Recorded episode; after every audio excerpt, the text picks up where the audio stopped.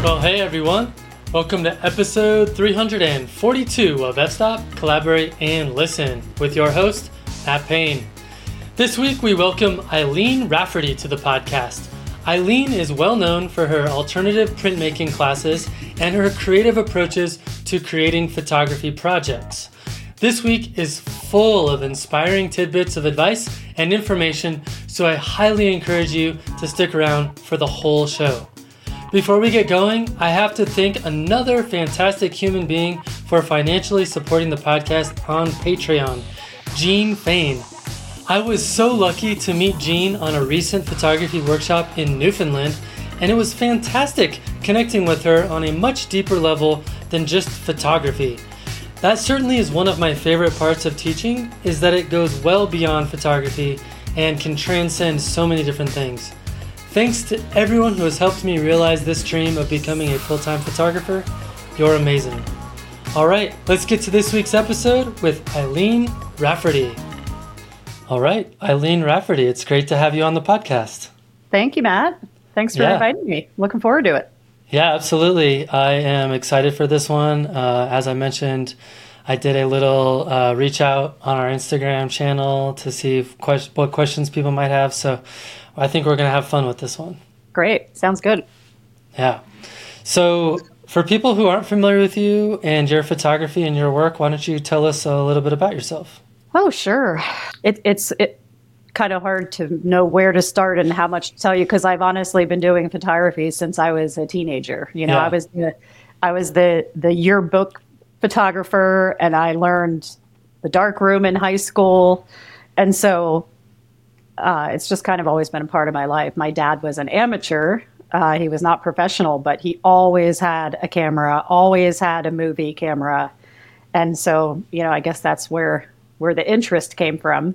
So I live in Missoula, Montana currently. Moved out here as most people who come to a town like Missoula thinking you'll stay for 2 or 3 years and it's now been almost 20 it's a great town. It's got a really big arts community, a really big, you know, photographic community, and so I just sort of settled in and um, really love it here. And I, my career as a photographer is when I officially started working as a professional, probably would have been in my mid twenties. I was living in the DC area and did any kind of freelance that came my way. Uh, and then I was also a custom darkroom printer there for four years, which was a really, really formative, important experience for me. I mean, I worked in the darkroom 40 hours a week, every week for four years, you know, professionally printing and learned so much there. Uh, it was a really great experience. Um, and I went to out to Rocky Mountain School of Photography for some their summer intensive program, and then I went to graduate school down in Richmond for photography and film, and Wow. um, and you know have just there's just been a lot of manifestations and and therefore the kind of photography i do has evolved and changed a lot depending on what i'm doing so yeah i taught at the rocky mountain school of photography for like eight years i've been you know university of montana adjunct professor other places adjunct professor and the last many years have been doing freelance video editing and videography and still doing photography so I work at the Montana Museum of Art and Culture as their photographer, videographer. I also do my own videography. I do video editing and I do teaching. So Yeah. it's the photographer's world, you know. You do Right. many, got- many, many things. You got like 50 irons in the fire.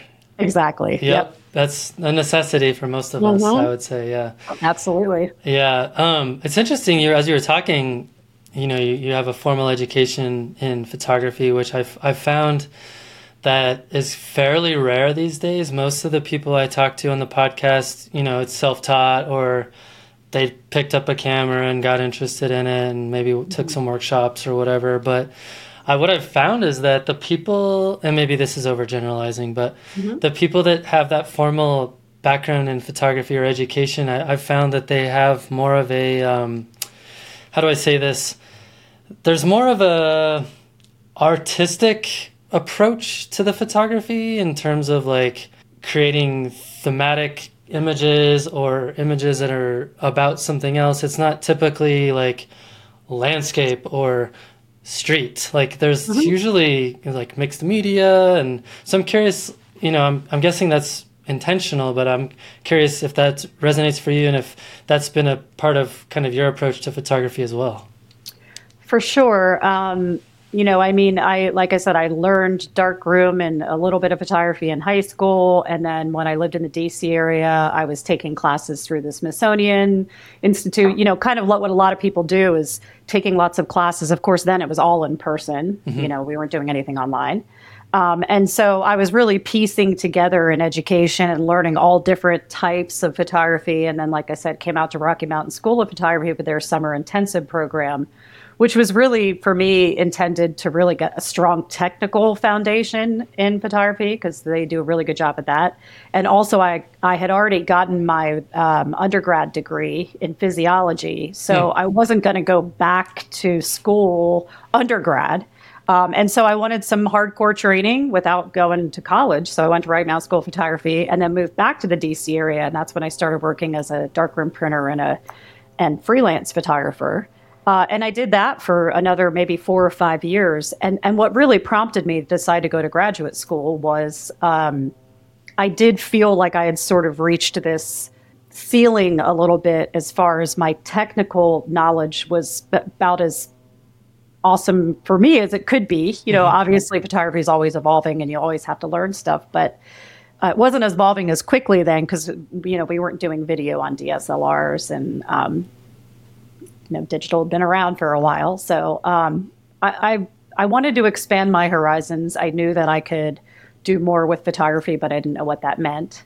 Uh, and I really wanted just two years to focus on my work and not have to try to make a living and live and take you know be responsible not that you're not responsible in grad school but so that for me that was the reason uh, and then i you know back to your question as far as it seems that people that have a formal education have more of a um, artistic bent i mean part of that could be and i think it really depends on what school you go to and what program but you really you're getting like for me i got an mfa it's a master of fine arts right? Um, with an emphasis in photography, right? You choose your medium, um, but you're in an art school with you know a whole bunch of other artists from a whole bunch of different disciplines.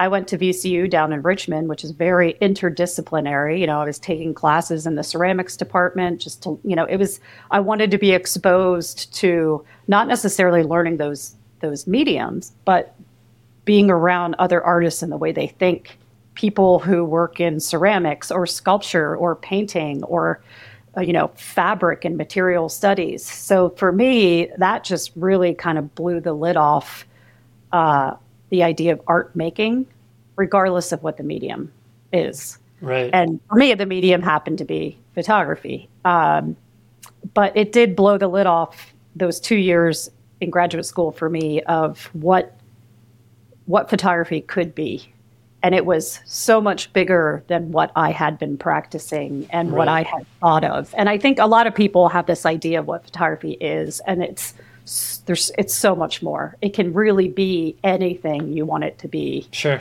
So it was really interesting and fun and like I said, mind blowing to take my really strong technical understanding and then just be able to explore anything that came into my mind and any idea I had. And so, yeah, it, it, completely changed the way I look at photography, the way I teach photography, the way I do photography. Yeah, pivotal. Yeah, yeah. And how would you how would you describe to others uh, what your photography is about, or what type of photography are you engaged in currently? Yeah, Okay, because like I said, it yeah, is evolved. I mean, I you know the cycles depending on where I am in my life, physically and emotionally and intellectually. Totally. Yeah, yeah. You know, it's it's evolved and changed so much. Um, I mean, currently, uh, I have what I would call a dream job for me. Uh, it's part time, but uh, the Montana Museum of Art and Culture here in Missoula, Montana um, it's been around for 125 years. It's like the biggest collection of um, art in the state of Montana, state affiliated, university affiliated. And I c- have come on board with them in the last few years as their photographer and videographer. Um, and so I do the virtual tours and sometimes we do interviews. But m- most importantly, recently, um, we finally got a, a, a huge donation and a, well, a lot of other donations and are building a new museum to house the entire collection. And so it's a collection of over 12,000 pieces. And while we're in the process of cataloging and moving this collection, we figured this is the ideal time to photograph every piece that's in the collection. Mm-hmm. And so I built a studio, and it is, for me, it's a dream job because I get to use all my technical skills, it's problem solving, and I get to see amazing art every day. I get to be in a room with Picasso's and Chagall's and, uh, you know, the list goes on and on, the kind of art that we have, and yeah. artists I haven't heard of, and contemporary artists, and student art. Um, and so, you know, even though that's not my personal work, which I'll get to, like I said, it's, it's, you know, I love combining the technical with the problem solving and then just being around right. beautiful art every day. And also trying to show that art in its best light and most accurate way. Yeah, um, no, no pun intended. yeah, exactly, exactly. so, um, so that's just a big part of what I'm doing right now, and it is so interesting. And it just for me, it really combines. And I'm a huge fan of history, including art history, not just photo history. So uh, it just combines everything that I'm interested in, and so that's really great. Uh, and then I, there's a lot of videography happening in my life as well, um, and video editing, and I, I love that challenge because that is always learning and new conditions and mm. evolving technology, and so that just keeps me on my toes, and it's challenging. Um, you know, I don't. It's not as much of a comfort zone as photography. I mean, I understand my craft and I know what I'm doing, but again, I think video keeps you on your toes a, a lot. Sure. Yeah, no, it's a whole other. It's a whole other beast yeah there's there's audio there's you know there's right. all sorts of all sorts of elements and dealing with people and interviewing and so i i really adore all the videography happening um, and then for personally uh, really in the last and maybe it's because i'm working so much for my work with the camera and video and photography but really in the last five years i've been drawing more oh wow um, but it's always photo based. So I'm almost always including archival photographs that I find. Hmm. Um, and then I manipulate them and I turn them into line drawings and I project them and then I trace them and then they become drawings. Oh, and wow. I do composites in Photoshop with them. So, you know, even though I say I'm drawing, no matter what way I'm using photography, mixed media, you know, paint, uh, transfers, whatever. Um, there's always a photo element that's that's behind it all, and so the the drawings in the last few years are always, like I said, using archival photographs. Um, and turning them into something else.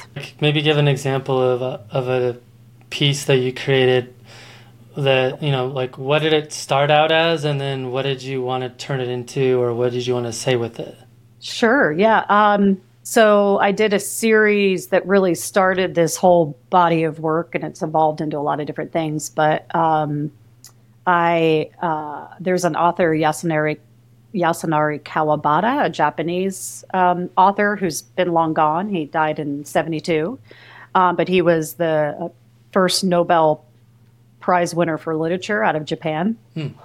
And I found his work, and I absolutely fell in love with his writing and I devoured everything that he wrote. And I just became, you know, I call him my muse. I became really obsessed with his writing and his life and who he was and his ideas. And so I started finding old archival photographs of Kawabata and creating this process and creating these large drawings of him. And I probably did 10 or 15 of those. And then that branched into uh, important women in Kawabata's life. Hmm. And then I did a series of them.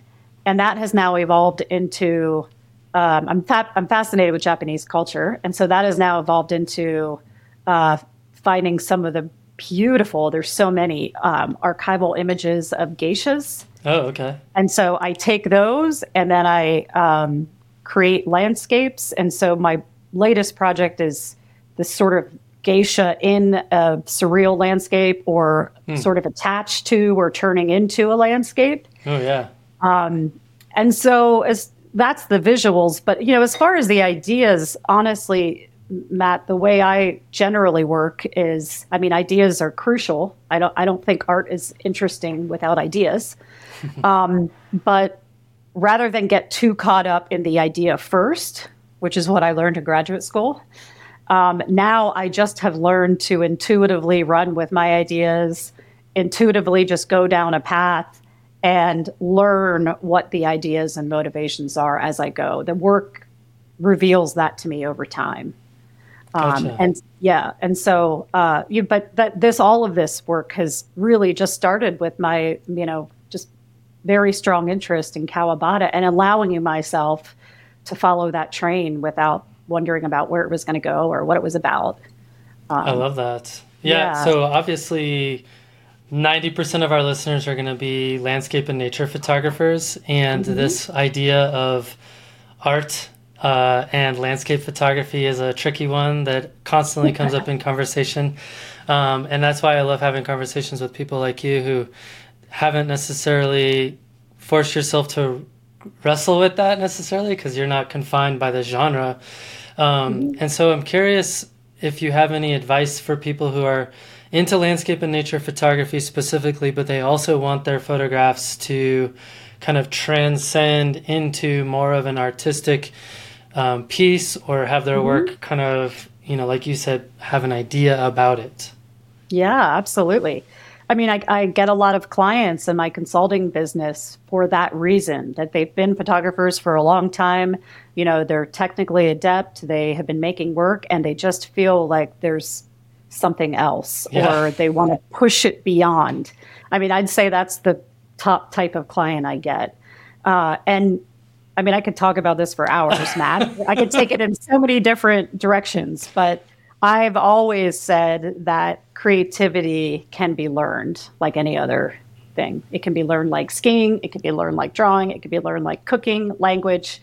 Uh, but we have this stigma in our society that creativity is either something you're born with, or Right. you know, the clouds open, the light comes down, and you're blessed, right? Right. Um, and that is just not the case because if you study any great artist throughout history, from the Renaissance, you know, to to Mark Rothko, they learned, they practiced, they worked hard, they were devoted. I mean, it's like anything else. The more time and energy you put into it, the more it will expand and the more you will understand your own creative path because it's unique and individual. We all have our own, right? So no one can tell you what your path is. You know, even with my clients, I tr- that's why I say I try to guide, but I can't tell someone where to go and Right. what their path is.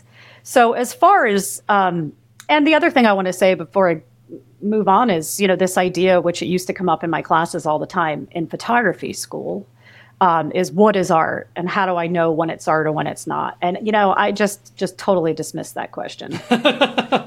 it's just not worth having that conversation. what is art? You know, I mean, according to whom, according to what? Know. You know, I mean, it's, hard. you can say it's subjective. Some people say everything can be art. You know, I disagree with that, but it's just to me, it's just not an important question how I used to answer that is let's not talk about what is art. Let's talk about what an artist is. Mm. And an artist is someone who devotes a large amount of their time, energy, thinking to their work over a long period of time. If you do that, then I think you're an artist. And what you make is irrelevant as far as is it art, is it not, all that, right? So, first, I would say that to people who want the advice is to not get caught up in that. Is it art? Is it not? Am I an artist? Am I not? Um, And I would say that, you know, if you're a landscaper, nature photographer, I mean, there's always the uh, chance to get into sort of some alternative printing which could take it to an, a different place. But some people don't want to do that, and and that's okay. And oh, then and, and I have lots of questions for you about that. Okay, great, So great, we'll save those for later. sure.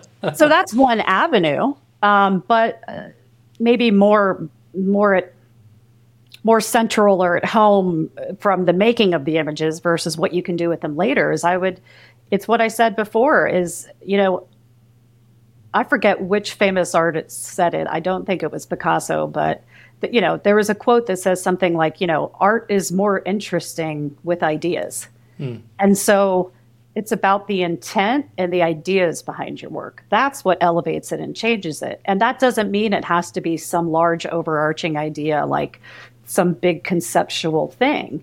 I tell my clients this all the time. It can be something simple. It can be revisiting the same place over and over and over again. Look at Georgia O'Keeffe in Mexico, mm-hmm. right? It's being, it's allowing, it's opening yourself up to the possibilities, uh, to what your, what's, you know, fueling your juices and what's getting you excited, and then, and then exploring that, right? And not being worried about, is it art? Are people going to like this? Because when you're excited and passionate about something, then that's going to fuel you. It's going to show in the work um, and you just got to kind of have faith and trust that it's going to lead to something interesting because you're interested. And, and not worry about if there's people out there that are also going to be interested, right? So maybe it's just a favorite place you want to explore over time. Maybe it's an idea, maybe it's a town, maybe it's some history you've learned, you know, maybe it's some story you want to tell. It doesn't have to be, uh, like I said, huge. But I do think focusing on you know an idea or a project a long long term projects i have found for my clients have transformed their approach to photography and their discipline in photography. And so um, any any kind of project or series of work that is about more than than just no i'm not even going to finish that sentence. That's just about more. How about that? No i think that's perfect and you answered that question about as well as I could hope anyone answer it. So I well, appreciate it. You're welcome. Well, let's let's run with a little bit more of this theme of, of creativity. Um, one of the main reasons I was excited to get you on the podcast is you have such a large focus on creativity, and it's something that comes up over and over again in, in the genre of nature and landscape photography, especially because there's a lot of copying and it's it's mm. hard to be creative and original. Um, in this genre, I think. Mm-hmm. Um, so I'd love for you to talk a little bit more about how you help others uh, get more mm-hmm. in touch with the creative process and walk us through what that looks like in your in your teachings. Mm-hmm. Yeah. So you know, let's let's run through like if a client comes to me from any genre, and again, very often it's I want to embark on a long term project or very often again it's someone who's been doing photography. They're you know it's they're technically adept they've learned a lot and they just feel like there's something else and there's somewhere else they can go with yep. their work. So i always start with you know a questionnaire but you know i, I want to get to know that person more. I want to see their photography. I want to know their experience. I want to know who they are. I want to know bubbling under the surface for them mm-hmm. you know because inevitably almost everyone if i ask are is there anything you'd like to learn or anything you've thought you wanted to explore or any ideas pop into your head for a project there's there's always something right mm-hmm. there's always like well i always considered this or have thought about this so it's there they just need the permission and the guidance and the you know maybe some a little bit of pushing encouragement to actually embark on this journey that they've been that's there somewhere sometimes mm-hmm. they need help exploring what it is right they just uh, they can't pinpoint what it is they want to what where they want to go with it mm-hmm. um, and and more often than not like i said matt it's people need permission hmm. and encouragement to just run with the ideas they already have, right? Um, so that's really the beginning. And then we sort of identify, you know, sometimes I have to pull out of people these ideas um, and kind of nurture and you know get them to discover what these ideas are other times people just have the ideas and they need me to e- either encourage them always encourage them um, but sometimes they just need focus. They need right. me to say, well, try this and let's focus on this because it's overwhelming if you haven't either done a long term project or done try to embark on this other level of creativity. It's overwhelming for people and intimidating. And so it's just like I said about encouragement and and sometimes giving people direction and and deadlines and accountability. accountability when they have to come back to me and just show me what they did. And it's not about judgment. It's about okay, you did something. Right. Great. You you took a couple steps down this path. It's like, you know, if you're building this path rather than worry about what the path's going to look like and where it's going to go and what materials it's made out of. You know, I say like put the next two stepping stones down, take those steps, and then we'll look to see where it's going and how it's meandering and what materials it is. But let's not worry about the entire path. Let's just worry about the next, you know, couple steps.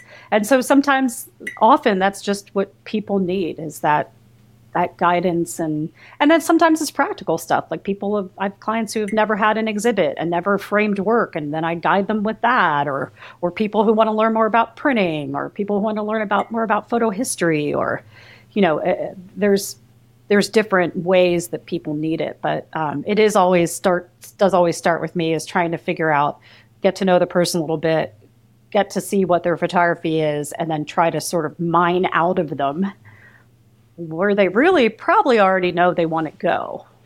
Yeah, that makes a lot of sense for me. I've always found that uh, a big part of it for folks is, you know, just knowing yourself, um, understanding what gets you excited, what makes you tick as a person, um, you know, what are your strengths, what are your weaknesses, what are you interested in.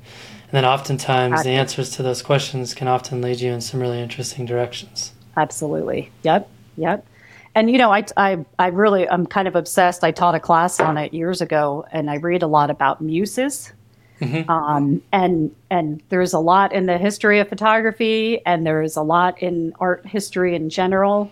Um, but what I love about that so much, you know, even using Georgia O'Keeffe as an example, or or there's so many others, is that it is what I love about the idea of the artist muse. And a muse can be a place, it can be a person, it doesn't have to be, right? Mine is a, you know, long gone, deceased Japanese, the ghost of Kawabata. Um, but what I love about the idea of the muse is it's the artist allowing themselves to be taken, mm. right? Allowing yourself to just be totally consumed and taken by a place, a person, something. And it's that's that's to me a little bit of what what creativity is about is this again just allowing yourself to to go wherever you want to go right? Um, twyla tharp who wrote the creative habit has a great quote where she says um, grab you know something along the lines of like when you find that fire in the back hall grab it and run like hell. You know? Like just when you when you find something you got to grab it and run with it you know? So yeah. Um, yeah yeah, what I found too is um, I think a lot of people they have an idea, but they often get stuck around kind of the logistics or the you know the how or the you know it's like yes. oh okay I want to I want to photograph a series of winter trees or whatever, but then it's like. Mm-hmm. But how many should I do? Or you know, like in like I think people get often they get kind of stuck in the the minutia of of yes. the work instead of just go do the work and then come back and maybe get some feedback from some people to say okay now how do i consolidate this to make make it actually make sense? Exactly. You're so right. And also not only doing the work and then getting the feedback but as i said earlier the work informs you. Right. The work is what you know the work is the work is the creativity. Right. I mean you're the creativity but the work is the creativity. So if you want to be creative, you got to bring the work in, into life. You right. got to breathe some life into it, and that it will breathe back to you. And it's this, it's this conversation between you and the work you make, and only that can can really be the thing that guides you. I mean, I can be out here helping and guiding and nurturing, but it's the work that's gonna, you know, say you do, are doing a project on winter trees the more you're actively out there in the cold photographing the trees and seeing the trees and making photographs of the trees and editing and looking, the more you're going to start to understand what it is you're drawn to this, why you're drawn to this, and you it's you know it's this cycle. So uh, you're right. There's I have so many students and clients who do get caught in the minutia or the doubts or well, oh, it's just trees. My why Oh, should I, that. it? I know. And it's like, well, pfft, there's I mean, that's like, you know, Harry Callahan saying, "Oh, it's just my wife." You know, or or uh, you know, Edward Weston saying, "Oh, it's just any subject," right? He photographed everything. Oh, it's just a shell. Oh, it's just a pepper. It's just oh, a pepper. yeah. Oh, it's just a toilet. You know, Right. I mean, it's it Uta Barth, the great contemporary German photographer, saying it's just uh, you know, the curtains in my house. It's just light coming in my window. That's you know, Right. again, that's sort of this irrelevant. Like it it is what it is, and if you are drawn to it, and that's the other thing I do a lot in my consulting and with my teaching is um, if someone is drawn to something, it's not only about pointing that out to them and giving them guidance, but is really digging in. Why are you interested in this? What is it about it? That's that mining I'm talking about. And that's mm-hmm. that also people taking their work to another level is not over intellectualizing it, but, you know, sort of digging in there and go, well, what is it about winter trees that are so enthralling to me? Mm-hmm. You know, and for me, what is it about Kawabata? What is it about Japanese culture? What is it about geishas? What is it about drawing 10,000 tiny dots on a piece of paper? Right. So it's, again, it's not over analyzing, but it's getting to know, like you said earlier, know yourself, know why it is you're drawn to it, know what excites you about it. And then the conversation can begin. I love that. I love that. Yeah, one thing I've always struggled with for myself. Yeah, it's just beautiful mountains or whatever. Um, but but also it can be so much more than that. Um, you know, you can tell different stories. There's metaphors within metaphors. There's um, you know the whole Minor White saying of what what else is it? You know, it's Yes. like there's so many of those little vignettes that are within a photograph if you just take the time to to look for them and to to notice them Absolutely. There's metaphor in everything, and it's your experience and your way of seeing this. And, you know, as I said earlier, if, if every great, we'll stick to photography, if every great photographer said, it's only that, I'm not going to shoot it, we'd have no great historical photographers or contemporary, you know? I mean, so you got to get that idea out of your head. Like you said, it's just that, or, or this has been done before you know, it's all been done before, not by you in this time in this way. right exactly Yeah. That's It's there's a great quote by Martha Graham. I, I should have it memorized because I always want to say it and I don't want to butcher it, but there is this beautiful quote by Martha Graham. Maybe I'll send it to you after the podcast, but it, it's basically her saying, this is your one chance, you know, unless you believe in reincarnation, but even then you're going to be something else, right? this is your one chance when you're on this planet to be the one unique person you are. And so if you are create if if you believe you are an artist or you have some expression or something to say, you know, it's your responsibility to do that. And if you don't, you've missed a great opportunity. Right? And it. so yeah, and so that's another thing sometimes I just need to encourage people to say, you know, your your ideas are important. Who you are is important.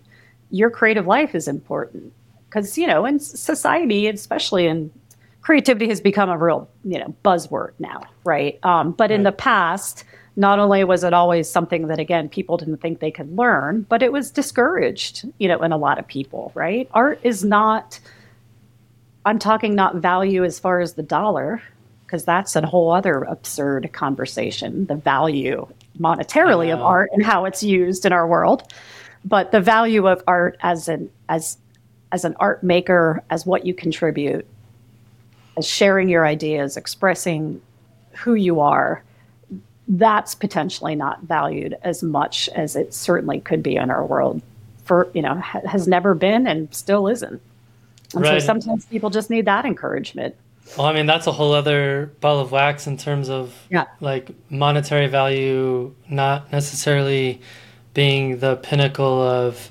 artistic success i mean I feel like if you are creating something that you personally enjoy and you are getting value out of as a as an individual, and as a bonus, if other people enjoy your work as well, that's even cooler. Exactly.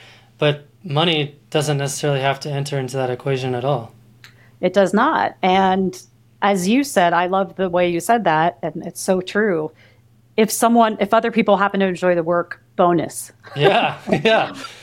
And it doesn't mean that we don't. If, if we're artists and, and photographers, okay, we're there. We don't just do it for our own pleasure. Even it's a very altruistic thing, even though it really is for our own pleasure. Meaning, we want other people to see it and like it. Of course. I've met a few. I've met a few odd ducks that they've said, "I don't care if other people uh, like my photography or even see my photography," and actually, I believe them. Like having them mm-hmm. even like come on the show and share my their photos with me, I was like pulling yeah. pulling teeth. But yeah, I yeah, think that's no, pretty rare. yeah, and I I totally agree. I definitely feel like that sometimes. Uh, but you know, the point I'm getting to is is you, the point that you had just made is it, it can't be the the the goal or purpose of of art making. And we're not talking about commercial professional photography where you're working for a client and the goal is to give the client what they want. Right. we're talking about our own art making process. And and you're right. I mean, if someone else likes it, bonus. Yeah. That's the and, way I and, feel anyway. yeah, absolutely. And also, you know, the other thing I've said and written about this before is kind of along the lines of Martha Graham is, you know, it's your responsibility to, if you feel the need to express or be creative or be an artist this time on the planet, all you can do is put it out there and you never know when you're going to influence someone or mm-hmm. when they're going to see your work and have a moment or when they're going to be changed or excited. You don't know that. And, and, you know, I mean, I've had, I've had crises over the last many decades of like, what am I doing here? I'm not feeding starving children. I mean, I'm not saving the world. Like it's it's very navel gazing, making art sometimes. What's the point? And I always have to remember those moments in my life that I have seen someone else's art and it's transformed me. Or it's maybe just brightened my day, or it's made me feel something mm-hmm. and and that artist had no idea that that was going to happen for me mm-hmm. um, but that's the other thing i try to kind of hang on to and tell clients as well is you just got to put it out there and you never know when and who you're gonna you're gonna touch or move yep no i yep. i totally agree with that i mean i've on this podcast i've heard so many photographers tell me stories about people who have reached out to them with these incredible reactions that they had to their photographs like your photograph literally helped me get through the passing of my husband or you know stuff like that. And it's like wow it people it does impact people. So it's yeah. oftentimes we don't hear about it but it does happen. Correct. Yeah and we have to just you know that can't be a part of the intention. We don't we just have to put it out there and then and then what happens to it after it's out there and what it does to people is is you know it's up to the universe at that point Absolutely. Well, I want to shift gears and I do want to get us to talk more about alternative printmaking. I promise we'll get there because I know a lot of people are sure. interested in that. But I had one more question before that. Yeah. You used to publish a quarterly magazine called Butterflies and Anvils. Mm-hmm. And I was curious if you could talk a little bit about um, what that project was about, why you started it, and maybe even talk about why you don't do it anymore. Oh, yeah, yeah. Um, it's so interesting how much that comes up, and I, I keep wondering if it means I have to do right. something else with it. Right. The universe um, is talking to you. Yeah, exactly. Exactly. um, you know, it was a labor of love, um, really was a labor of love. And the labor part is, I think, what made me stop. Because I was essentially a, a one person show uh, putting out a quarterly magazine that was 80 pages Oof. with an interview of an artist, articles on creativity. Man. I mean, it was it was a lot. And I, when I when I started it, my idea, the reason I started it is because, well, again, it was a bit of that just intuitive calling of like, huh, I kind of want to do this. I didn't overthink it too much, but um, I was writing a lot about photography and creativity. I was teaching full time I, the majority of what I was teaching at that point, in addition to photo history, was creativity and the whole visual side of photography and this all this that we're talking about. And I could feel that people were just thirsty for it, mm-hmm. right? All of my students were like, no one talks about this. And again, like I said, now creativity has become a real buzzword. This was, you know, 10 plus years ago. But um, I, I just suddenly thought, you know, people people want to hear about this. People in photography do want to um, they want to be exposed to other things, right? So it just seemed like a natural thing to do, and so I decided I wanted to interview a different artist for every issue. Uh, and I was fortunate enough to interview, you know, big people. Um, Jill Enfield out of New York City, um, Forrest Woodward, who's an amazing travel photographer. Um, you know, Gabriel Biderman for B&H, who does the National Parks at Night. Um, and then I did some unknown people, you know, either friends of mine or students that I had that were young and emerging. And so each issue was uh, the majority of it, half of it was an interview with the artist and showing their work. Mm-hmm. Um, and it wasn't about what camera you used and how you got started. It was it was a conversation about creativity, basically what we're doing now. Right. Um, and so I would and I tried to get different, um, not only you know uh, emerging artists and really successful artists, but I got people from all different genres. You know, maybe Forrest was a travel photographer and Gabriel was doing um, night photography, and another person was all dark room, and another person was a professional portrait. Allison Leach, out of you know retired professional uh, portrait photographer, um, who you know photographed commercially. So um, I just tried to really be diverse in who I interviewed, and then the rest of it was. Um, there were usually three articles, something about creativity. I included poetry, which was mine when I started, haikus, but then I tried to incorporate other people's poetry a lot of it was this obsession that I have with word and image.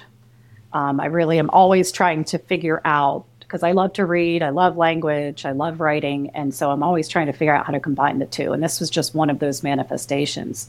Um, and and it was fun because it was mine, so I could do whatever I wanted. So I also put like a seasonal recipe in every one. That's awesome. And I did one little product review, and it was never like a camera. It was like a Polaroid camera or, you know, just something fun. Mm-hmm. Um, and so that project was, I mean, I, I loved every minute of it. It was so interesting. It was this huge expression of my creativity and then showing other people's, you know, work and life and passion. But it was four years and it was it was all consuming and i was also teaching full time and That's you know i do have a personal life and and you know my my hope was when i started that it would grow into something bigger that i would maybe eventually have a staff or have people help and have contributors and that the readership would grow mm-hmm. um, and that the you know subscriptions would grow so that it could sort of um, you know maintain itself, right? Or grow. Right. And, and so much of what I do, and I don't mean I, this is not a negative thing, but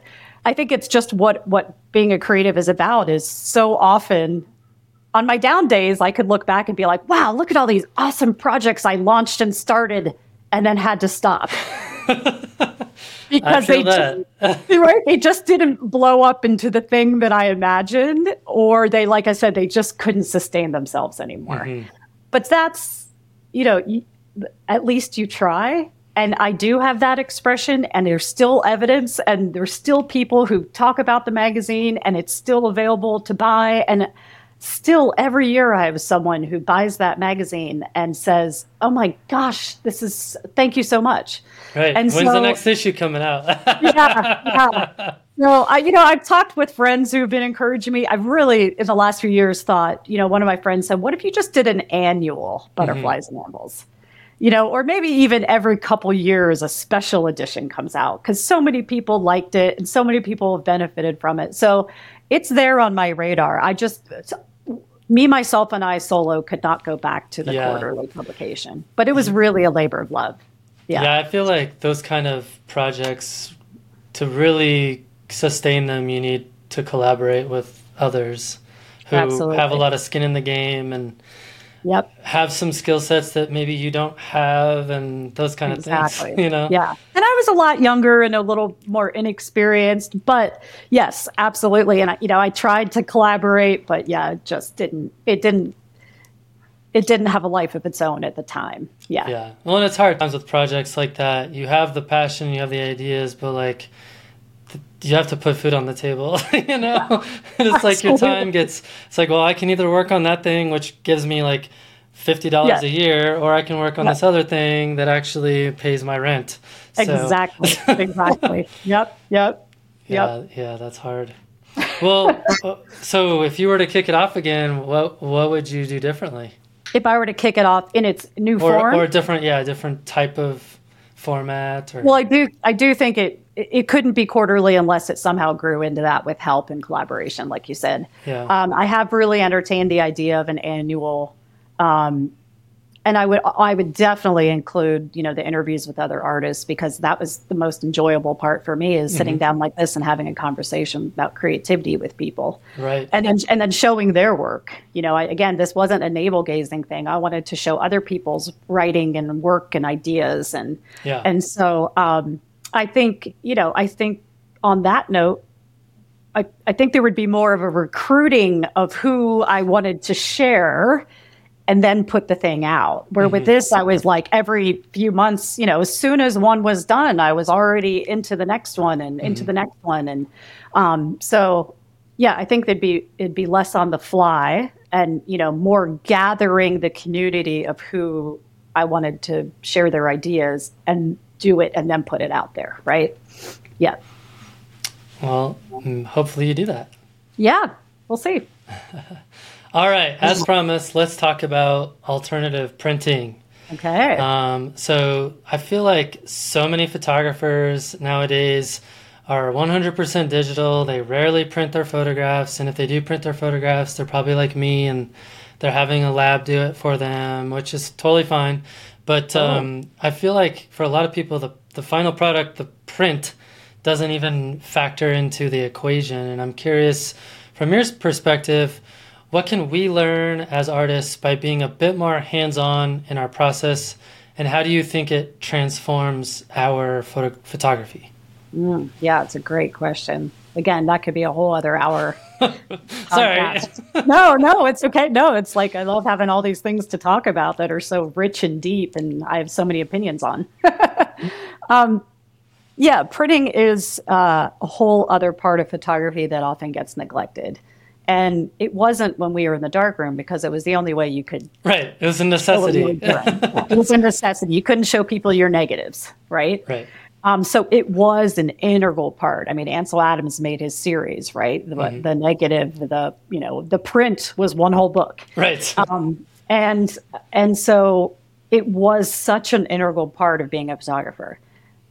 And and I do feel like it's it's gone by the wayside a little bit. I do want to say, like you just said, there's no problem with using a lab if you need consistency and you need perfection and you need quick turnaround to get to a client or to get to a show, um, it's a logical way to go, right? Um, Absolutely. and and the other thing I would say is that not even talking about alternative printing, but talking about printing in general, it's a beast. It's not something you just pick up and do on the side. It's a whole other thing you have to learn Right. and understand and maintain and grow. You know, you have to. It, it's it's not a simple part of photography, right? Right. It's it's it's in some ways it's like okay, I learned how to take the picture, which is like, you know, five years of hard work. Yeah. or tw- Right. ten or whatever. Yeah. And then it's like, oh, now I'm going to print the picture, and that's like basically starting over from scratch. It is. It really is. And so I always sort of preface this conversation with that that some people that's not where they want to put their time. Hmm Or maybe they don't want to learn. Maybe they just they just want to pay someone to make a beautiful print, and that's absolutely fine. Um, so, ho- however, it is. I do think whether you want to print yourself or use a lab, I do think it's a, it's an opportunity in the creative process for another way to express yourself, uh, or to be unique, or to make something beautiful that often does get dropped and neglected by photographers, right? Um, meaning this direct line from what we photograph to digital file to computer to world, right? Right. And it's like, hey, wait a minute. There's all these ways in between that, in that process, that can, that are opportunities, like I said, to produce some beautiful things that people can appreciate. And one of them is a print. Well, Um, to your point, the print itself, I mean, beyond your personal vision and the subjects and the way you capture images, all that, the actual way you present your work on a print is another opportunity to differentiate yourself as an art- artist. Absolutely. And I mean, think about it. This is where, uh, you know, I, I, get frustrated. It's, I don't know that we're there anymore, but it used to be this way. We're like, you know, I always say photography was the other ugly stepsister of the arts, right? Right. Meaning it came so much later. Uh, it often hasn't been respected.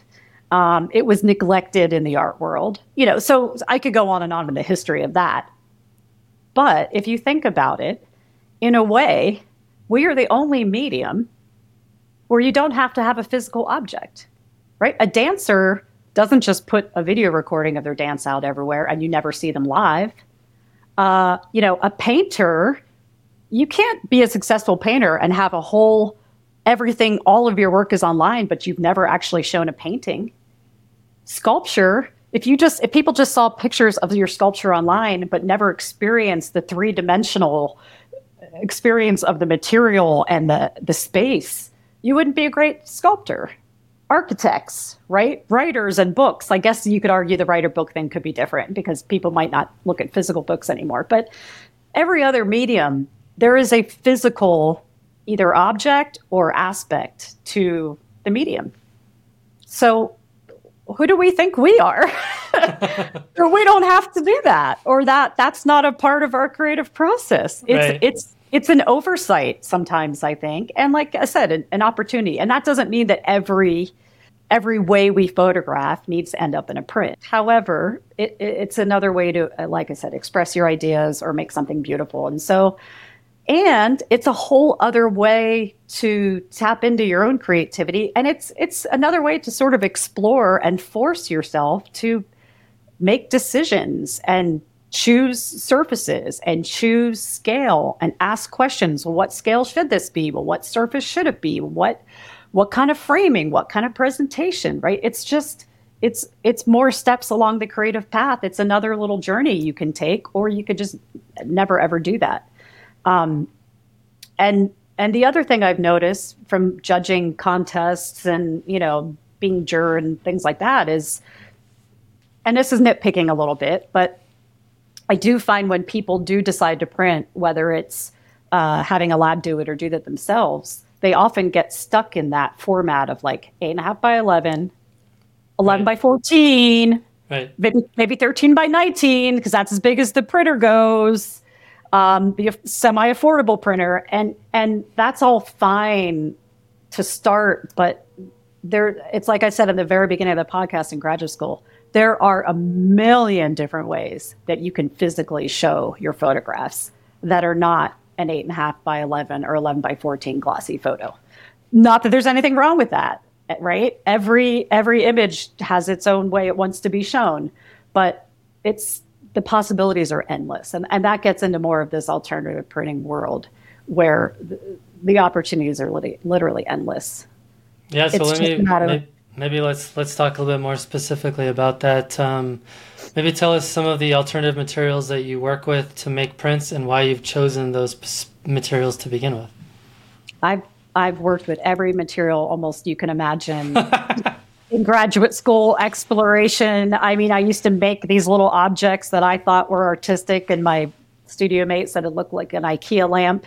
You know, I was, I was making things out of gel medium, and you know, my other studio mate laughed that I was going to have a you know exhibition where I suspended myself in a ball of gel medium, meaning. I've I've used every, any material that I could get my hands on right? So, and it didn't matter if it was in the photographic realm or, and that was partially because my fellow MFA students in photography and my very close studio mates, uh, you know, one was a painter and another one was a filmmaker using actual film. And so I was exposed to all sorts of different materials mm-hmm. and different ways of, you know, especially my, my, um, I had two great, I still still great friends. If you're out there, guys, I know you are. Robbie Land was the filmmaker. He's out of Atlanta, Georgia, and Tom Condon was the painter. Those were my studio mates and kind of best buds there. And Tom Condon's in Richmond, Virginia, and both of them again helped me blow the lid off of how you can what photography is. And so you know, whether it was fire or gel medium or wax or paint or anything. And so, and I'm not fire. I'm not, fire. Tom Condon showed me how to use fire with my with my work. Uh, yeah, and so, and I'm not, you know, I'm not saying this to overwhelm everyone. Like, oh, you need to go light your stuff on fire you got to you know probably rein it back in and maybe baby step a little bit. But my point is is by having those two years where i went so far out there and was just had the freedom to take any material and use it has has made me now be okay with that. And also you know understand that it's like if you know that thing of like if you dream it i, I could we could probably figure out how to make a print out of it. We could probably figure out how to get your image on whatever that material is and so as far you know again as far as the materials i've worked with um, but in my workshops to teach people and, and introduce them into this world um, we do a lot of image transfers uh, and and it's really about printing on all sorts of different materials. So everybody sort of starts with a kit of materials and that kit will include rice paper canvas uh, vellum wood metal sometimes fabric you know i basically start them out. You know i mean i'll go to our local like home resource reclamation place and get tiles or get things for cheap. And it's really fun when i see my students come and they see these materials on the table right, and they're like put my phone what? on this? Yeah. And so um so yeah and that's what we do. And then i show them how to do that. So it's kind of two paths. There's there's the path of getting your image on a substrate that can't go through a printer tile, wood, glass. Those are usually transfers. And then there's anything that can get through a printer. There's different products. I love the one called InkAid, but Golden and a bunch of other companies make them. And it's, it's a special material that you coat paper or any any substrate with, and it will now accept inkjet ink. Hmm. So, so that again could be, I mean, you could print on toilet paper, you could print on, you know, I mean, anything that you can get through a printer. And again, I have to teach all these ways that you can get something like toilet paper or, you know, because obviously some things you try to put through a printer will just fall apart. But that's where we put them on a hard substrate. And we, so I have all these ways of showing people, again, if you have an idea of what you can print on, we can figure out how to get a photograph onto it.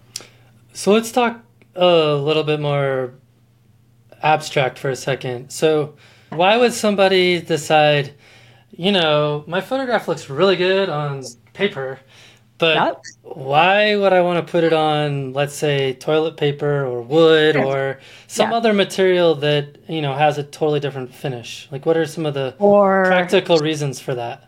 Or rice paper. Right. right? Or no, but or a burrito or something. I don't know. Well, yeah. But seriously, think about that. Even with me doing, um, you know, in work influenced by Japanese art hmm. and mm-hmm. culture, why wouldn't it be a logical step for me to jump to rice paper yeah. or silk mm-hmm. or or uh, you know i mean i did a, a, series on handmade japanese paper that actually had tree bark in it and mm. my images were images of trees right so there's that part of like wow just another connection mm-hmm. and another another material another way to um, express an idea that you have right like it's not um, just an image it's also the material itself that takes on the story Exactly. You know, I mean, I can think of a million reasons you would maybe want to print on wood or glass, you know, or ref, you know, maybe it's about reflections and you want to be on a reflective material, right? Mm-hmm. So things like that. So there's there's first that idea of wow, what could I do to further this idea that I have in my head um, with materials? Uh, but then the other thing is is um, there's two parts to this that I think why my students are interested and come to the class or, or people are interested and one is that hands-on tactile mm-hmm. thing you know get getting messy you know like working with wet materials and having to let things dry and having to do a coat and let it dry and another coat and let it dry and another coat and let it dry and then you know and sometimes it doesn't work and that's the first thing i say to my students when they come in like you're going to leave here with a boatload of really cool prints but there's also going to be some things that go in the trash because nothing is guaranteed. It's an it's an experimental medium, mm-hmm, mm-hmm, right? Mm-hmm. And and so there's that aspect of the experimentation of it and the exploration that's really exciting. Uh, especially in our digital world, where if you have full control, sometimes there's no mistakes at all. If you mm-hmm. have full control of your medium, where's the surprise? Mm. Not that there can't be, even in straight shooting, there absolutely can be.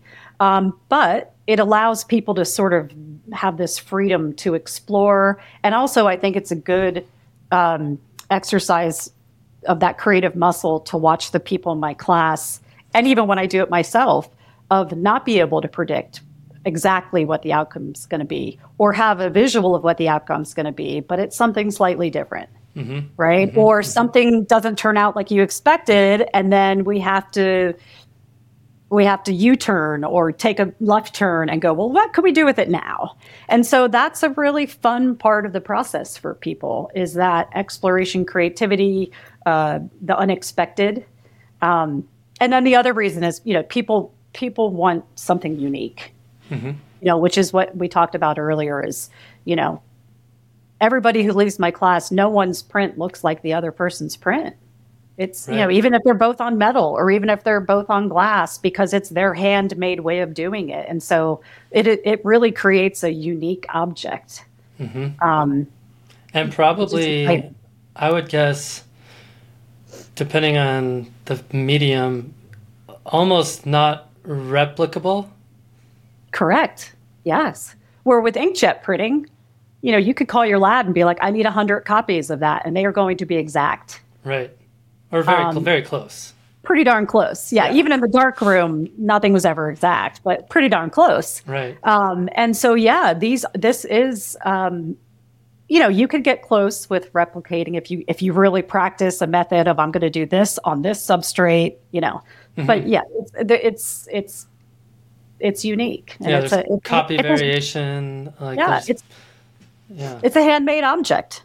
Right. It's a handmade object, is what it is. Yeah. And and not to go there, but let's go there. Um, do you think that increases its monetary value? in this, in in our current art environment world, uh, I don't know. I don't know.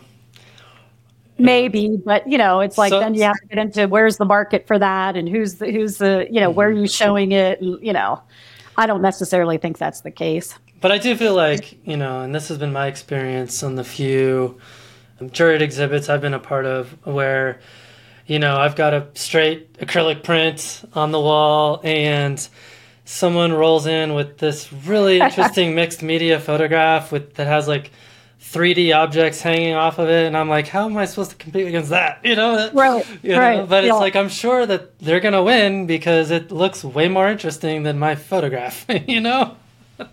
I don't know. I would say from the juror's perspective, I've pro- I, I'm I've probably been guilty of that, but I would say, and not that this is the case with you and your work, but in the past when I've juried things, if if for any reason I was drawn to that piece, it was because there was probably this conceptual or idea path right. and this questioning of materials and this thinking beyond right. that I actually makes me want to draw attention to that artist um, more than oh cool it's got some appendages you know? I mean honestly for sure for um, sure. But like yeah. And again i'm not saying that that's not the i'm not saying also that there can't be a photograph on acrylic that has those ideas and has that no. that i thoughts about material and everything. Yeah. No for sure. It's just um um the point i'm trying to make is i think you know if you're really looking to differentiate your work and to take it to another level like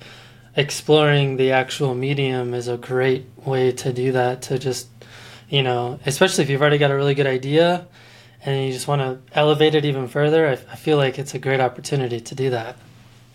Yeah i mean when i when i taught the visual design classes you know whole lectures would be about even if it is a, a two-dimensional print on a wall i mean you can play with scale you can play with materials of framing. You can play with the way it's displayed on the wall. It doesn't have to be in a straight line. It can be an array. It can be a mm-hmm. grid. It can be small things down by the floor. It can be, you know, so, you know, it can include objects on a table. you know, because I come from a, an installation background as well. So uh, it can have audio with your with your two dimensional photographs on the wall.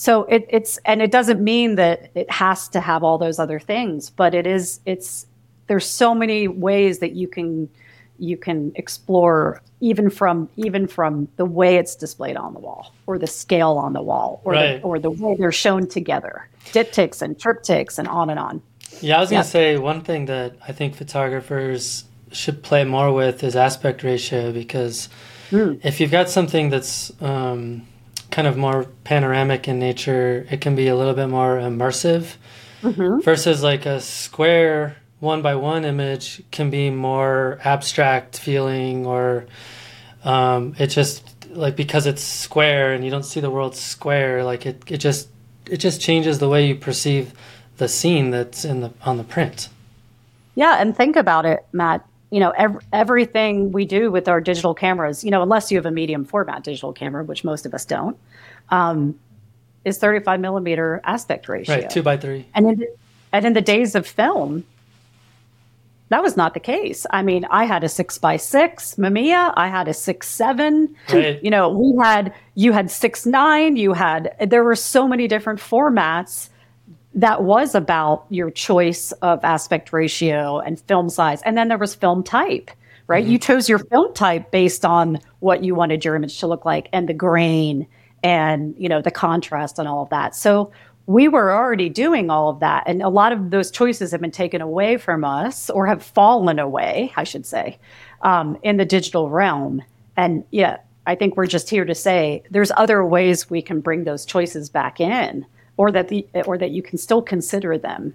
yeah absolutely well And, so uh, and you're right, aspect ratio is one of them for sure. yeah so back to alternative printing Yeah. I last night just for fun I created one of these broadcast channels on our Instagram for the podcast uh, F Mm-hmm. Stop Collaborate and um, got tons of questions for you oh, so okay. yeah people are really excited Fire away. yeah yeah okay so Pamela Sherlock has a question about selecting images for different processing um, Hmm. so she talks about cyanotype turmeric Kozo Mm-hmm. and gold leaf. And um, she found that some images worked well with cyanotype, some don't. So, like, what kind of thought process goes into figuring out what images should could work with different mediums? It's an excellent question. And in my workshop, um, that's usually after I show some of the methods, like we do a different method every day. That's the next dilemma is all my students are standing there going, well, which image should I use for that? and what are we doing tomorrow? Maybe I should save this image for that. Right. And so it is. And, and when you're first starting out, y- you just got to explore and experiment, right? Mm-hmm. Not worry too much about, is this going to look good in that? is this going to look good in that just try it and and that's the, how you're going to learn and that's really the answer to the question is with experience and time with the different materials you'll start to know which images are going to look better with cyanotype and a contact print and you're going to know which images are going to look better on a more translucent material like uh, you know rice paper. Um, you're good that's going to be something you're going to learn with experience and visualizing and trying. Um, that's really not and even with my students i might say a little bit like maybe try this image with that. Or if you're going to do that on that material let's jack up the contrast a little bit. I think we're going to lose the blacks. You know and that's where the advantage of having a teacher who's done it for a long time i can help with that. But really if you're out there learning it on your own um, that's stuff you're just going to have to experiment with and learn over time which image looks great with which um, technique. And and also then just giving it a try and seeing. And there's going to be that's the thing about alternative printing there's going to be as many failures as there are successes. And so that's just got to be your mindset when you get into alternative printing and, and then once you find a successful or like a way that's working for you, then you can probably, again, maybe not replicate, but you can get into a rhythm where you can start to produce something once you know that technique and those materials. So, like in a cyanotype, uh, let's just use that as an example. Like, what are some of the considerations that might make a cyanotype work well or not work well? Well, a cyanotype's going to be a contact print generally, right? We coat the paper. I'm talking about not just like the buy out of the box cyanotype paper, but where you get the chemicals and you coat the paper in the dark and expose and all that. Um, you know, the other thing, it, it can be a negative, but it can also be objects like a photogram, Mm. right? It doesn't have to be a picture. It can you can create a picture out of physical objects on things like cyanotypes. Any UV print, Van Dyke Browns, um, lumens, any UV print can either be objects or it can be negatives or it can be both. Um, so so you know, but most often photographers are using negatives. So it is a contact print. Um, you know, the the contrast your your negative is, the contrastier, the more tonal value your cyanotype is going to have. But there's no right or wrong, meaning a contrastier cyanotype isn't necessarily more alluring than a limited tonal value flat ish. So there's, you know, again, there's really no, and the color profile and that, that are, are irrelevant with cyanotype because we're using black and white. Yeah. So it's more about the tonal value and the contrast. I mean, I hate to generalize, but I mean, I would say, especially if you're starting out with cyanotype, that really finite changes in tonal values um, might be a hard place to start because they're not going to translate as well on a cyanotype than on like a black and white paper. Um, so maybe things, uh, you know, with maybe yeah, maybe not fine, fine detail and fine tonal range are going to be a lot more challenging. Makes sense. Okay, got another question. Uh, my friend Jason Pettit, he has a question more about print presentation. He thinks we're all kind of searching for something outside the matted black gallery frame. Uh, He'd be interested to hear more about a stripped down approach to simple print presentation that's perhaps a little different. I mean, there's again, you know, there's so many ways. But the fact that he says stripped down makes me think. I mean, anytime you eliminate the mat, that's already stripping it down. It becomes simpler. Then, if you eliminate the frame, kind of like what you have in the back, right? That becomes simpler. And and so you got to think about it. I hate to say you got to think about it. What I learned in graduate school was that the chair of my thesis committee was the uh, the head of my thesis committee was the chair of the sculpture department. I did that on purpose. I, did, I had no I had no photography professors. Uh, Maybe I think I had to have one photography professor on my on my committee, but what what I learned from her is I remember I was showing work in a, a little exhibit and I was showing it full frame borderless, like your images in the back, but mine were on um, plexi. And uh, I had them up on the wall, and she came in, and she's the first thing she's she, well, she said a couple things, and then she said, "What are you going to do about your edges?"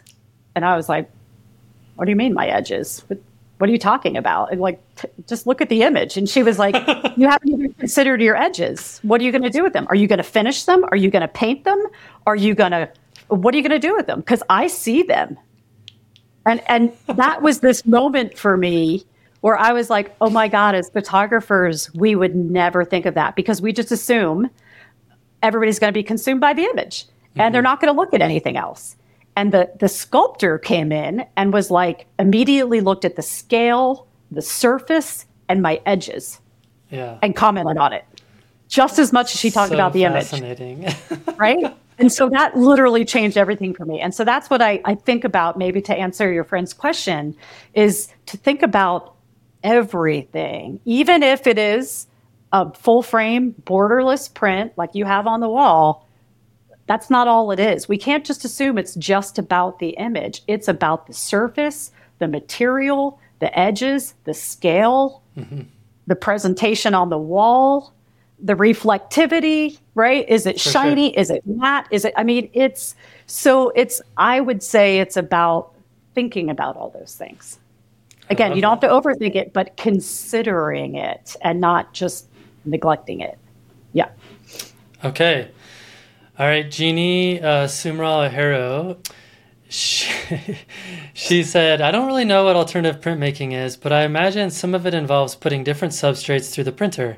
If that's the case, does she dedicate a separate inkjet printer for experimenting with different substrates? It seems like it could be an expensive mistake if something goes wrong on my good printer. yes, absolutely you have a printer that you use for your alternative printing. and and it, you know, it might void the warranty when you start shoving things through it. and yes, um, but I have to say I've had the same printers that I use for a long time, um, and they have lasted forever and ever, and they have never broken. You know, you do have to be careful if the printer starts screaming at you uh, you got to say, okay, I've had to say to my students before, this isn't going to work. Right. We're going to break the printer. Let's think of another way. Maybe let's do a transfer, right? Um, but yeah, you and and, the, and you want to look for printers where you can adjust the platen mm, mm-hmm. height. So um, you definitely there are printers specifically made for thicker substrates. Mm-hmm. Um, and so that's important. You want that because you and you don't want the small. So desktop printers you don't want to use because a lot of them have what we call pizza rollers, mm-hmm. and it's the little rolls uh, that help feed the paper through. And a lot of the subs when we put substrates through the printer and alternative printing, they're not wet when we put them through. They're dry. We we have put wet materials on them and let them dry. But as you can imagine, it's going through the printer and the wet ink is coming down to hit it. You have a wet environment, damp right. environment. So if you have anything that hits that paper and tracks that paper, it's gonna it's gonna get on your in the insides of your printer your printer and it's gonna make tracks through your your substrate. So you have to have a printer that doesn't have pizza wheels and that you can raise the the head, the, the, the platen height so that you can get things through safely. And you also want a printer that probably has a rear or front feed, not mm-hmm. just a top feed. Right. And that's usually any, that's probably going to start with your like 17 inch wide professional photo printers. Um, you can you could start. That's probably going to start in like a twelve hundred dollar range, and you could go up to way more extreme than that. Of course, bigger and you know heavier and more expensive and yeah, I still use my big wide format printer for regular prints, and it's the printer that I use in my workshops that we put all this junk through. so I've been careful. You know, I haven't messed up my printer yet. Okay. So well, that's um, good. not that you can't. It's not that you can't use it for both if you're careful about that. Yep. She wants also to know if you've had any printing disasters. Oh gosh, of course. Well, I mean, nothing's blown up or anything. I did. I did set my. I did set our studio on fire in graduate school. Literally, the fire. Well, you did say fire, so. Yeah, yeah, it was. Yeah, we and there were all the sorts of darkroom chemicals in there. I mean, I could have probably blown the building up. Um, I had I had severe burns on my arm, Ooh. trying to get the thing that was on fire out of there so that a building wouldn't blow. And the fire company came and and I ran away so that no one knew that it was me. uh, yeah, I, uh, yeah. So that's my my biggest disaster. But uh, yeah, yeah, it's you know, disaster is a big word for printing mistakes. But oh yeah, I've had things that we've had things in the workshop, or I've had things on my own that I've coated and dried and and cared for for five days, getting ready to print, and then it's jammed or uh. it's messed up so that's the thing too is alternative printing it takes patience and time and some things have to get prepared for a long time and then and then they get messed up. Mm, and so then you either start of, over a lot of failure. Yeah. Yeah or you do multiple like i'll do three in case one gets messed up and then have the other two ready to go. But yeah right. it's you got to expect that. Yep.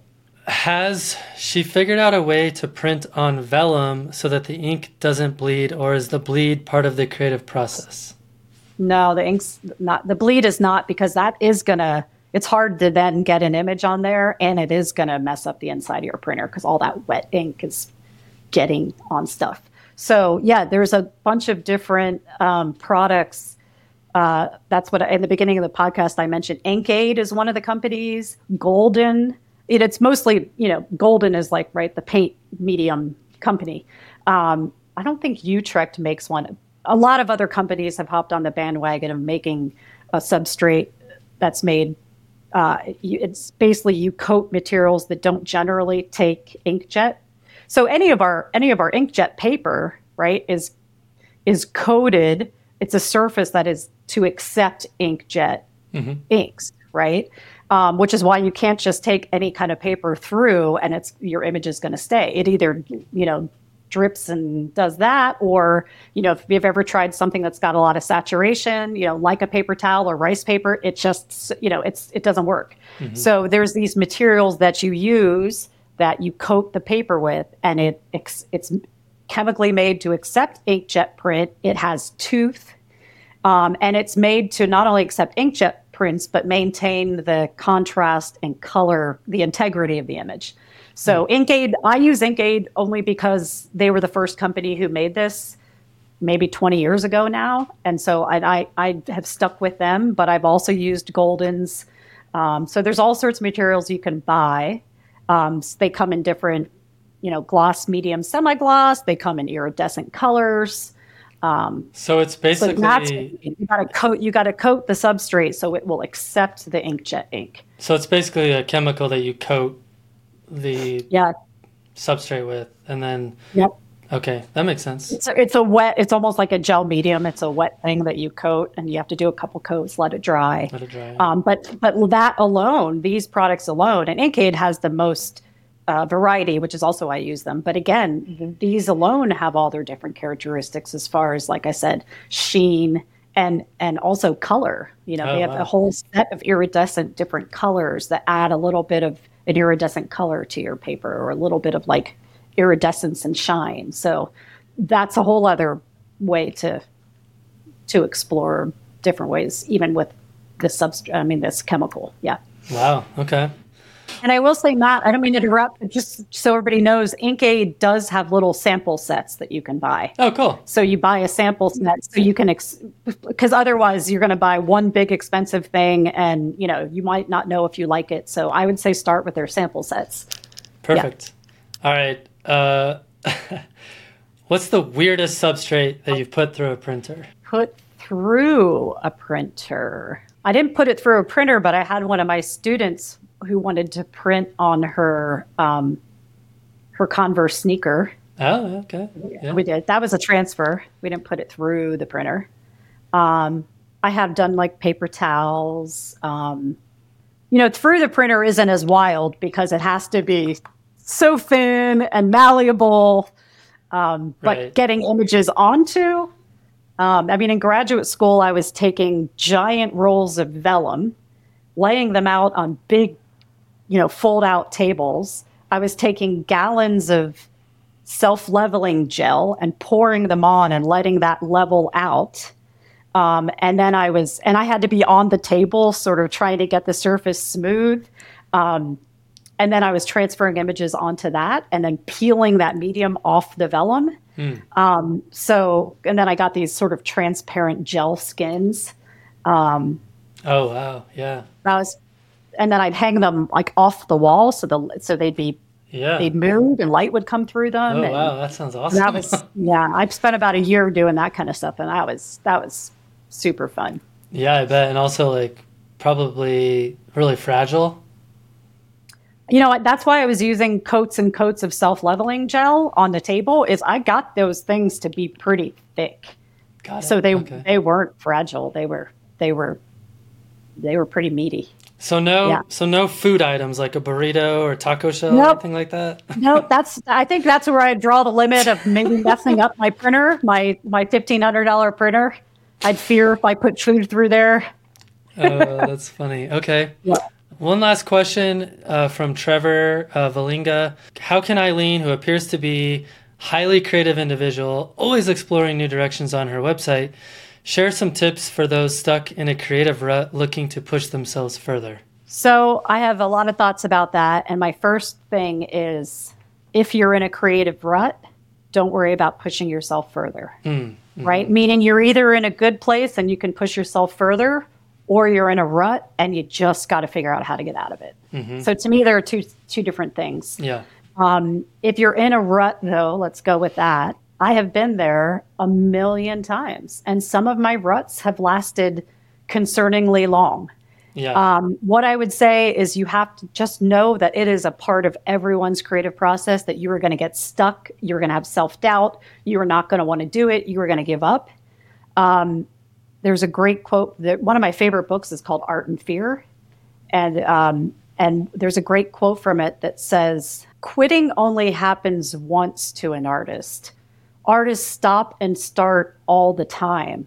Quitting only happens once, right? Mm. So the point is, you're not quitting if you stop and you take a break or you can't get started again. As long as you start again, you haven't quit.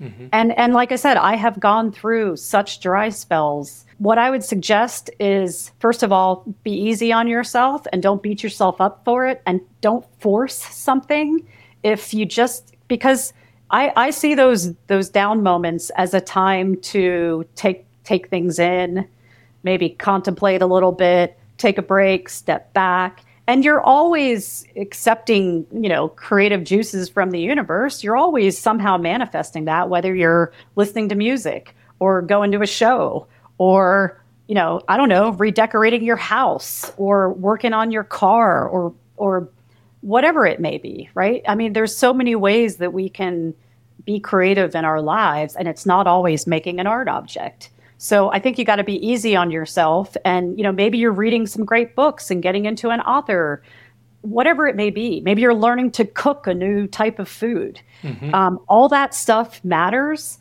and it all feeds our creativity. And it also, if you let it, all starts to accumulate for when we are ready to make the work. Yeah. It influences us. It's like you said, it becomes a part of who you are. It's knowing yourself and also going with those things that you love to do and that are exciting to you. So, you know, be gentle on yourself. I mean, I think if the rut starts to feel concerning, um, there's two approaches. You can sort of baby step and like make yourself go look at art, make yourself maybe read about art, um, make yourself make something, even if it's not the end all be all. Uh, even if it's your maybe you do a little woodworking or you do a little knitting or, or cooking anything but make something and then the other approach if it really starts to get crazy and concerning is uh, you, you know you, you just you just have to make you have to pick up the camera or you have to pick up the pencil and and you just have to make a motion with it mm-hmm. you just got to do something with it you know yeah. it's like Twyla Tharp says, you know, I get my best ideas. She's a choreographer.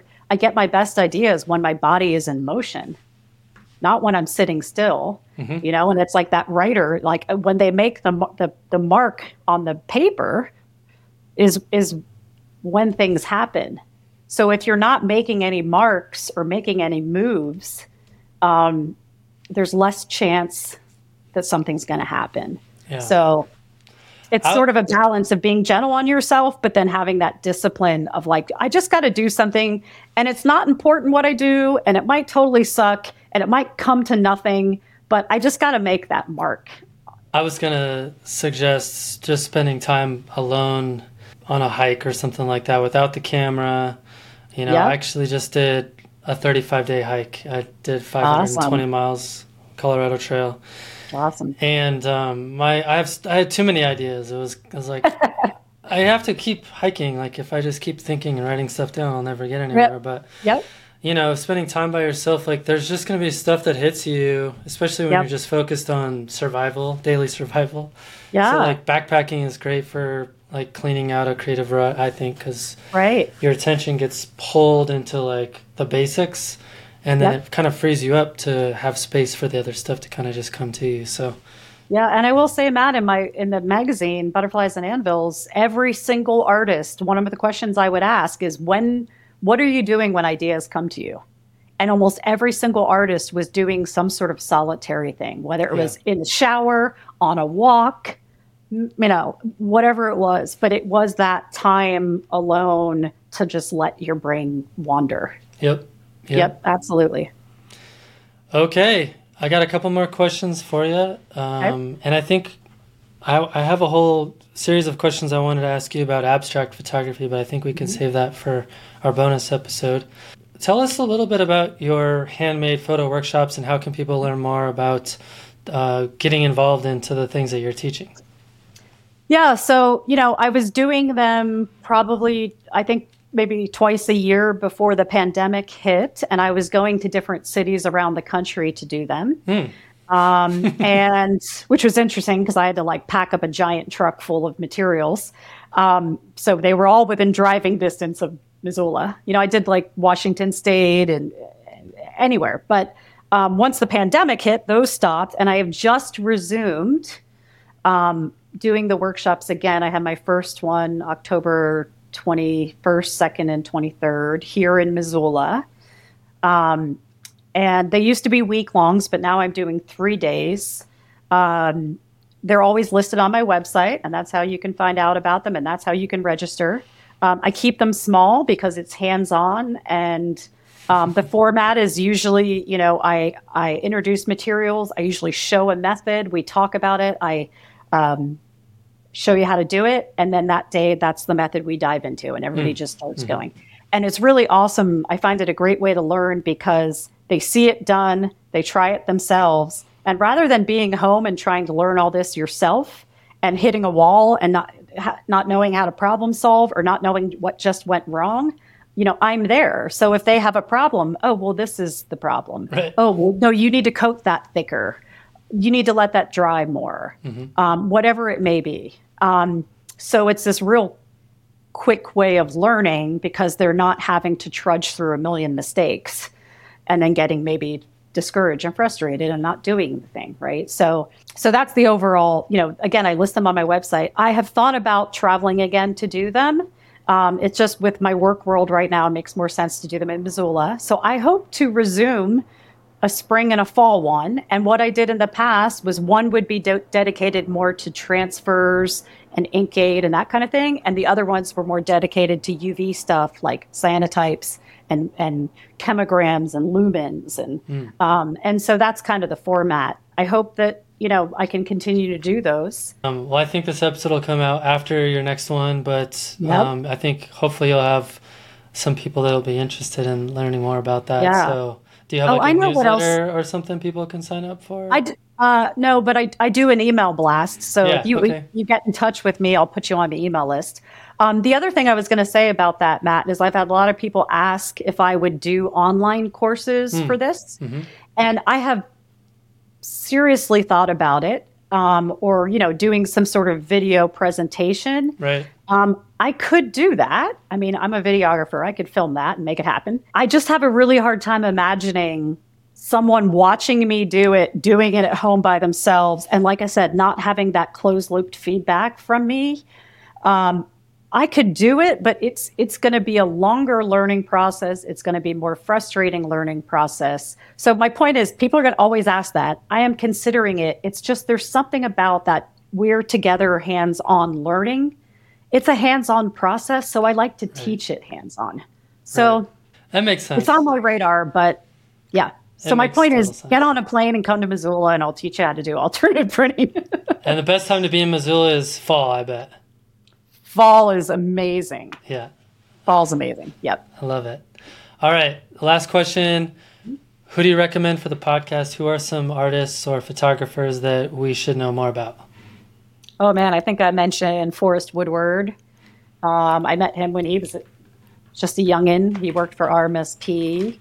Um, he's now a, a, hugely successful, wildly create, creative, uh, you know, outdoor photographer, um, stock photographer, movie maker, documentary. He's he does it all, and he's a, just a quality human, and um, always amazes me at the way he continues to push his creativity.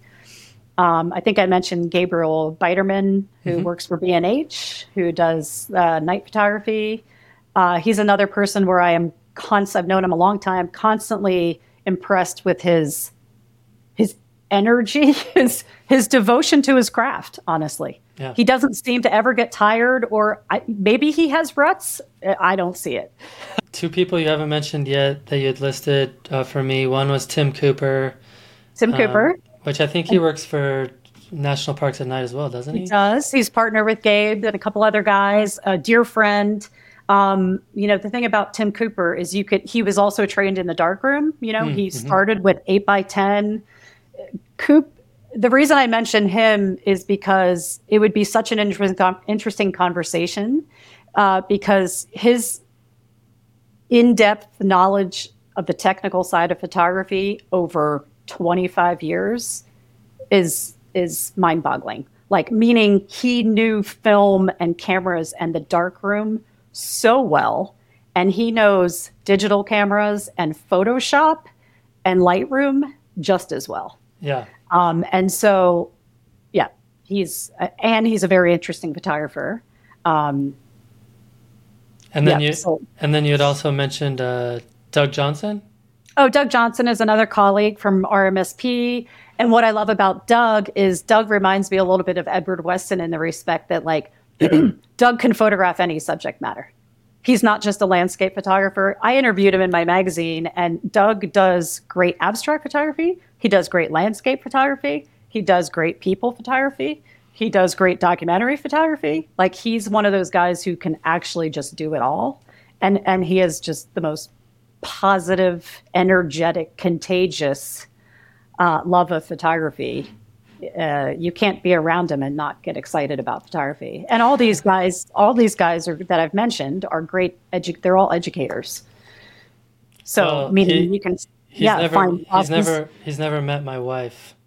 Oh, meaning. Like, oh, you want to talk about photography again? Okay.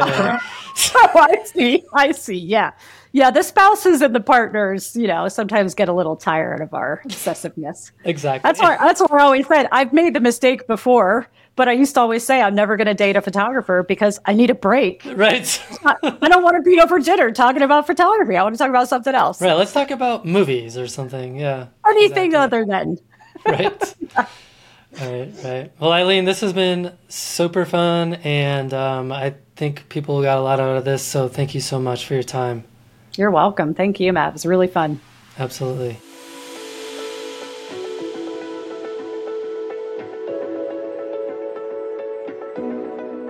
Well, thank you to Eileen for joining me for such a fun conversation. I learned a ton, and I hope that our listeners did too. I would love to hear from our listeners about your experiences doing alternative printing or your thoughts on the episode in general. The best way to join in on that conversation is to join us for free on Patreon.